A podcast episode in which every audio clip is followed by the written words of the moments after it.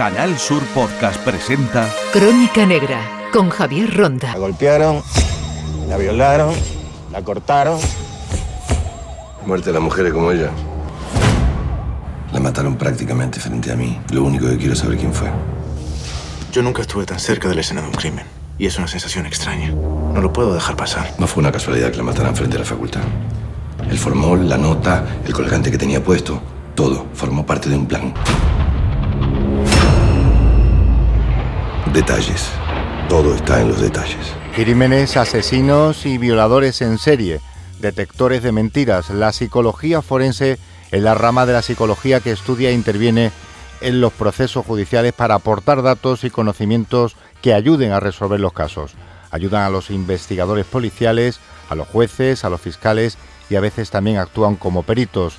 Los psicólogos forenses recopilan, estudian e interpretan distintos casos y sobre todo datos, facultades mentales del autor de un delito. Es un hombre blanco. Los homicidas sistemáticos suelen matar a los de su propia raza. Las mantiene vivas 3 días. No sabemos por qué. Toda la mutilación que ve es post-mortem. Luego las mata, les arranca la piel y después las tira. Oí un ruido extraño. ¿Qué clase de ruido?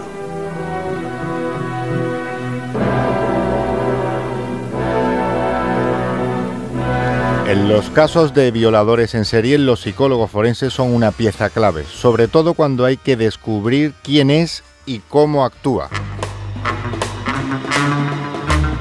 José María Fernández es psicólogo forense especialista en casos de violadores en serie. ¿Cómo son estos delincuentes? No tenemos un perfil claro ni un comportamiento único de los violadores en serie. Sí que podemos hacer una distinción a grandes rasgos entre agresores de personas adultas y agresores de menores. Ahí la diferencia suele ser que en caso de menores la forma de llevar a cabo los hechos suele ser sin tanta violencia.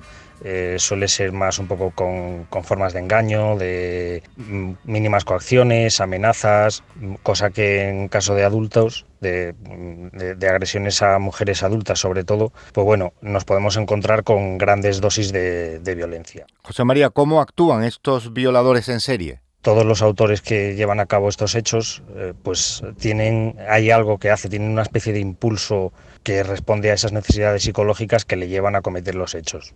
Suelen ser hechos planificados, nos podemos encontrar con pues, que se hacen seguimientos en determinadas zonas, buscando un perfil de víctima concreto, en otros casos no. No habría algo que podemos decir único para todos. Los expertos coinciden, quieren tener derecho y poder sobre la víctima. Todos los autores que llevan a cabo estos hechos, pues tienen una especie de impulso que responde a esas necesidades psicológicas que le llevan a cometer los hechos. Suelen ser hechos planificados, nos podemos encontrar con pues, que se hacen seguimientos en determinadas zonas, buscando un perfil de víctima concreto, en otros casos no. No habría algo que podemos decir único para todos. Lo que yo sí creo que existe en todos los casos es una sensación o una creencia, aunque sea interior, de derecho sobre esas otras personas. Normalmente lo que se busca es una situación de poder. Se busca ejercer dominio más que una satisfacción sexual en sí. Para mí eso refleja pues esa creencia del violador de que tiene ciertos derechos sobre esa otra persona y puede hacer con ella pues lo que quiera. ¿Cómo son estos violadores en serie? La mayor parte de este tipo de agresores nos encontramos con que son varones que no tienen ningún tipo de enfermedad que les incapacite para poder ser juzgados igual que otra persona. En algunos casos sí que vemos que puede haber algún trastorno grave de tipo psicótico, pero en la mayoría de los casos, como decimos, no. Sí que podemos apreciar ciertos rasgos, por ejemplo, en muchos de los casos rasgos psicopáticos. Los apreciaríamos, por ejemplo, en situaciones como la gran planificación, cierto grado de violencia, cómo se ha llevado a cabo el hecho. Pero, como decimos, en la mayor parte de los casos no son personas que tengan un trastorno mental. José María, ¿pudieron sufrir abusos en su infancia? Muchas historias, sí es verdad que se han apreciado historias previas de abusos sufridas por el violador, sufridas por el agresor. También es habitual el uso o la utilización de pornografía violenta. Eso lo unimos con lo que decíamos antes, que suele estar debajo cierta concepción de superioridad respecto a la mujer. Salvo eso, hay características múltiples, la historia de cada agresor es distinta y por tanto no podríamos hablar en términos generales de un perfil único.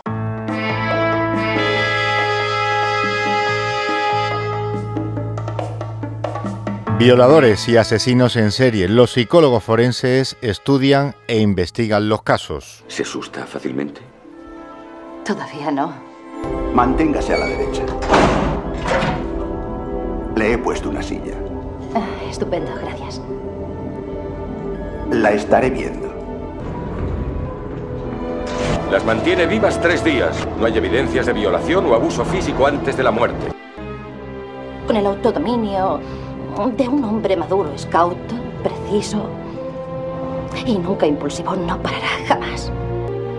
Rocío Gómez es psicóloga forense especialista en asesinos en serie. ¿Qué rasgos psicológicos tienen estos criminales? Aquellas personas que cometen asesinatos de forma reiterada son personas en general que suelen tener fundamentalmente rasgos psicopáticos.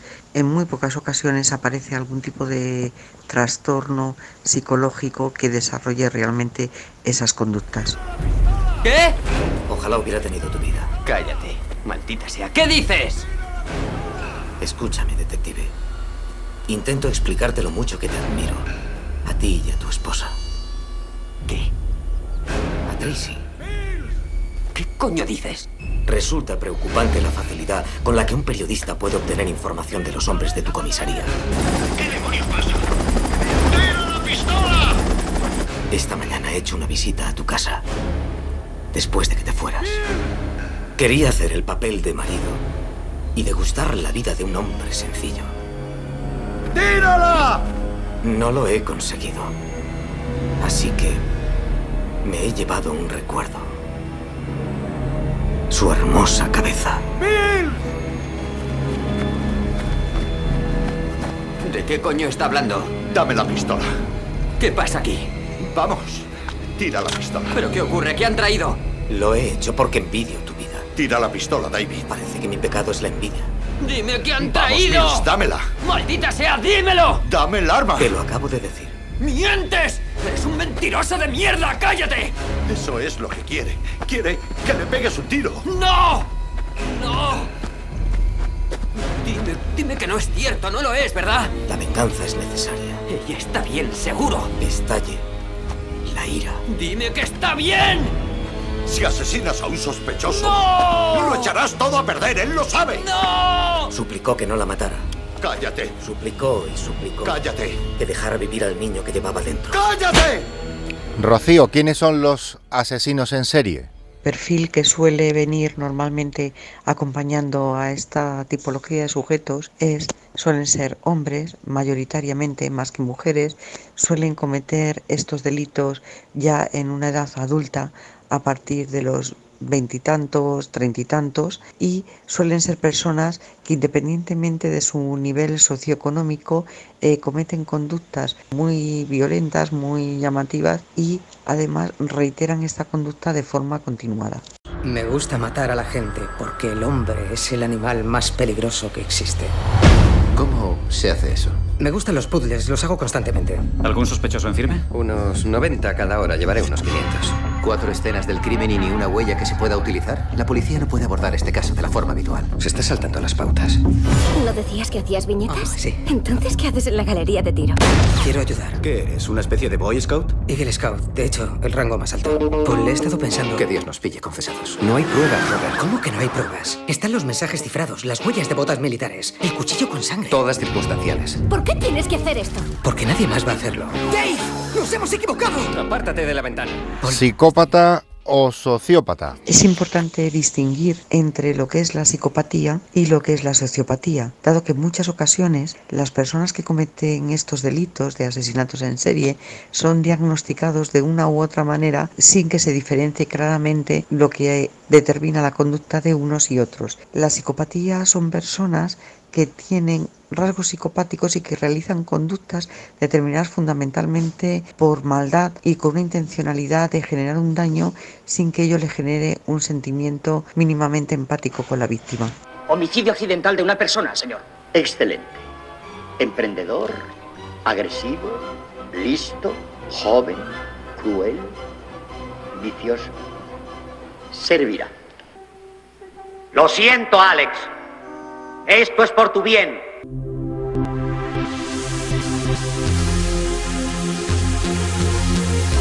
Dentro de poco, la droga producirá en el individuo una parálisis aparentemente mortal.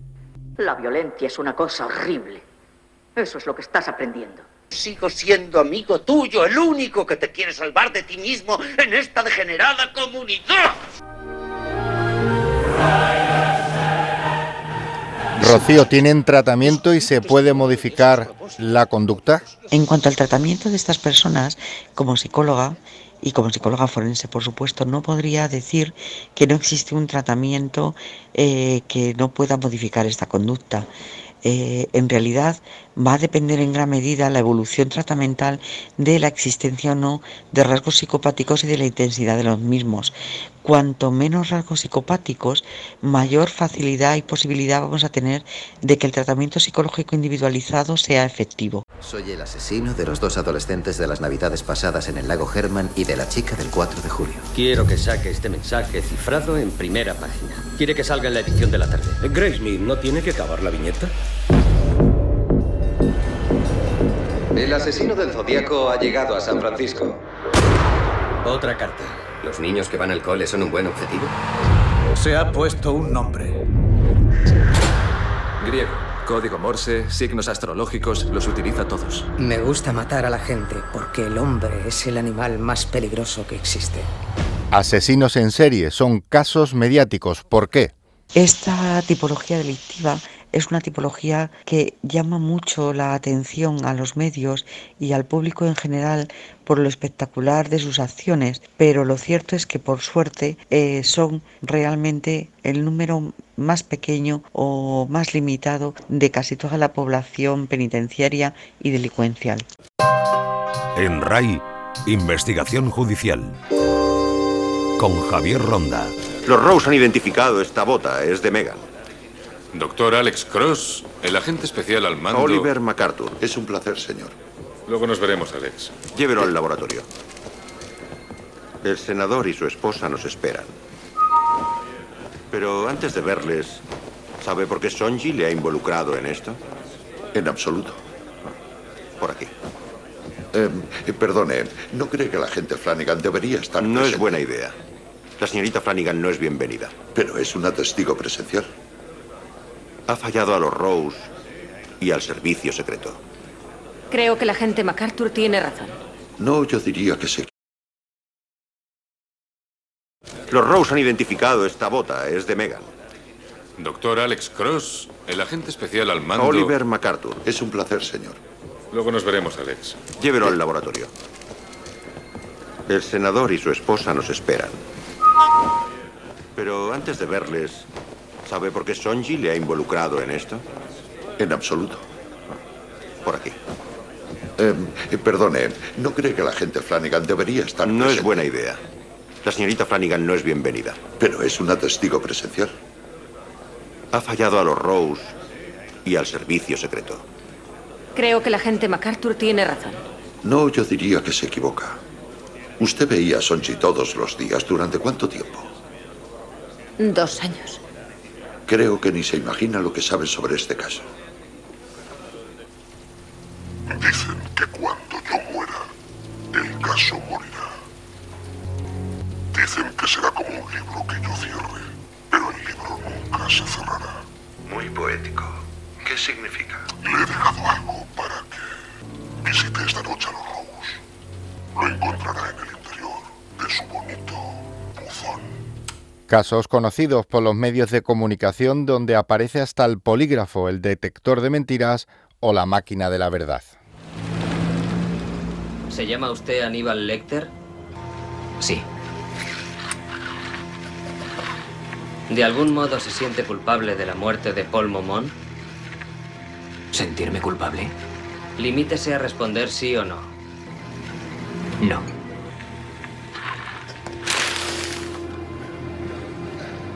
Es plano. No reacciona ante nada. Es un monstruo. La psicóloga forense Timanfaya Hernández es especialista en el detector de mentiras. ¿Qué es y para qué sirve un polígrafo? En cuanto a qué es la máquina de la verdad o qué es lo que conocemos como los famosos polígrafos que vemos en la televisión o en las películas. Bueno, realmente estos instrumentos son instrumentos de registro psicofisiológicos que lo que hacen es medir ciertas respuestas de nuestro cuerpo ante normalmente estímulos dentro de los cuales pueden estar algunos aspectos emocionales. Le someteremos a algunas pruebas. Esto es un detector de mentiras. Le formularé una serie de preguntas tipo test y usted debe responder sinceramente. ¿Lo ha entendido? Sí. ¿Su nombre completo es Eugene Victor Thoms? Oficina Central del FBI, sí. Baltimore, Maryland. ¿Reside usted en el estado de Maryland? Sí. ¿Es empleado de la Oficina Municipal de Control de Plagas de Baltimore? Sí. ¿Tiene intención de mentir en este interrogatorio? No. ¿Ha estado matriculado en la universidad? Sí. ¿Ha estudiado en la Facultad de Medicina? No. ¿Le ha extraído alguna vez el hígado a un ser humano? No. ¿Ha matado alguna vez a un ser vivo? Sí. ¿Ha matado alguna vez a un ser humano? No. ¿Ha estado alguna vez en el despacho de George Susser? No. ¿Asesinó a George Susser? No. Ha estado perfecto, sobresaliente. Por lo que a mí respecta, no es el asesino de esas dos personas. ¿Se puede utilizar en España? ¿Tiene validez? Estos tipos de instrumentos, la máquina de la verdad, los polígrafos, como se conocen en muchos de los medios, realmente no pueden ser utilizados como instrumentos para valorar la credibilidad en un testimonio, ya que su finalidad en sí misma no es la finalidad forense, aunque en algunos casos sí que hemos visto que pueden acompañar a algún tipo de valoración. Su finalidad tiene más que ver con aspectos clínicos en los que, por ejemplo, se mide lo que es la conductancia de la piel o la respuesta galvánica, que con parámetros de veracidad de ningún tipo de testimonio. Tiene que pasar por el polígrafo. Lo sé, pero es que me duele un poco el pecho.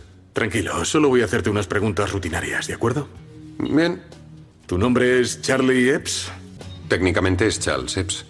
Mis padres querían llamarme Isaac cuando nací, lo cual habría sido un desastre. Mi nombre hebreo habría sido Itzhak. Vale, pero puedes responder solo sí o no. Claro, sí.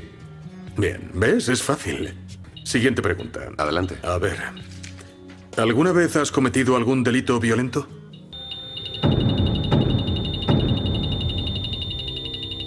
Soy un asesino. Tenía 6 años, así que Don tenía 10 entonces y se llevó a casa el hámster de la clase para las vacaciones de Navidad. Era un encanto y yo un día estaba jugando con él mientras hacía un experimento. Y no sabía que los hámsters eran tan inflamables. ¿Entiendes la pregunta? ¿Has cometido alguna vez un crimen violento? ¿Solo sí o no? Dejé la puerta de la jaula abierta y le dije a Don que se había escapado, pero soy un monstruo odioso. Esta máquina tiene un poder sobre mí. Un descanso me vendría bien. Por supuesto, descansa 5 minutos. Haz yoga, camina, pero relájate. Entonces, Timanfaya, ¿qué métodos pueden emplear los psicólogos forenses? Los psicólogos y psicólogas forenses realmente no utilizamos este tipo de medios en España, bueno, y en ningún otro país para valorar la credibilidad de lo que una persona está contando. Realmente nosotros nos valemos de otros medios que son muchísimos más técnicos, que tienen que estar más validados y que tienen mayor fiabilidad y que principalmente se basan en unos tipos de entrevista que están semiestructuradas y que nos miden muchísimo mejor parámetros a los que nosotros prestamos atención y que para nosotros tienen mayor relevancia. Bien, le haré unas preguntas rutinarias antes de hacerle las importantes. Debe contestar sí o no. Relájese y responda con naturalidad. ¿Está listo? Sí, señor. ¿Puede contestar sí o no? ¿Se llama Jim Luther Davis? Sí. ¿Con residencia en Los Ángeles? Sí. ¿Tiene 26 años? Sí. ¿Está casado? No. ¿Lleva zapatos? Sí. ¿Ha fumado marihuana alguna vez? Sí. Jim, tenemos que dejarlo. Perdón, señor. Hijo, llevo haciendo pruebas del detector desde que usted nadaba en el vientre de su madre. Me sé todos los trucos. O tiene una chincheta en el zapato o está apretando el culo. Tengo picos por todas partes. Si vuelve a hacerlo, invalidaré la prueba e informaré de que no está dispuesto a colaborar. ¿Queda claro? Sí, señor. Timanfaya, ¿se puede engañar, por tanto, a la máquina de la verdad? La respuesta es sí. Ya que hay personas que esto va a tener que ver con su personalidad, sobre todo sobre la reacción ante determinado tipo de estímulos, e incluso hay determinadas respuestas psicofisiológicas que pueden ser entrenadas. Por lo tanto, vuelvo a insistir en que la respuesta ante estos instrumentos no puede utilizarse como un criterio de veracidad o de mentira. Así son los psicólogos forenses, así trabajan en casos de asesinatos, violaciones e investigaciones. Los psicólogos forenses forman parte de la investigación judicial. ¿Qué pretende decirnos? Si no damos a tiempo con las claves, nuestras manos se manchan de sangre. Y si no encontramos a la víctima a tiempo, somos tan responsables del crimen como él. Estaré contigo en cada paso que des. En Canal Sur Podcast han escuchado Crónica Negra con Javier Ronda.